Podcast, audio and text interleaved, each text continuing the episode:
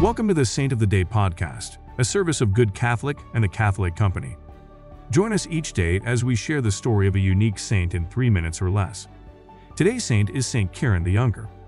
For this episode, we are headed to the land of potatoes and leprechauns. Saint Kieran the Younger lived in the 6th century and was born in Connacht, Ireland, the son of a carpenter.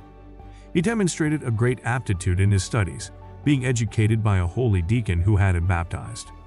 Kieran tended cattle in the fields before continuing his education at St. Finian's Monastery School at Clonard, where he became a monk.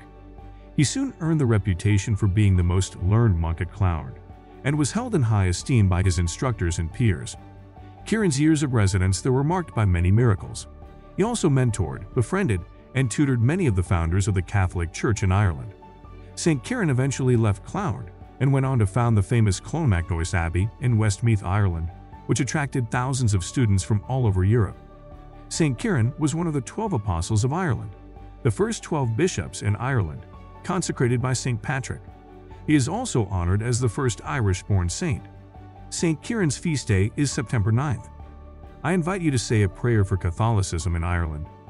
St. Kieran the Younger, pray for us. Thank you for tuning in.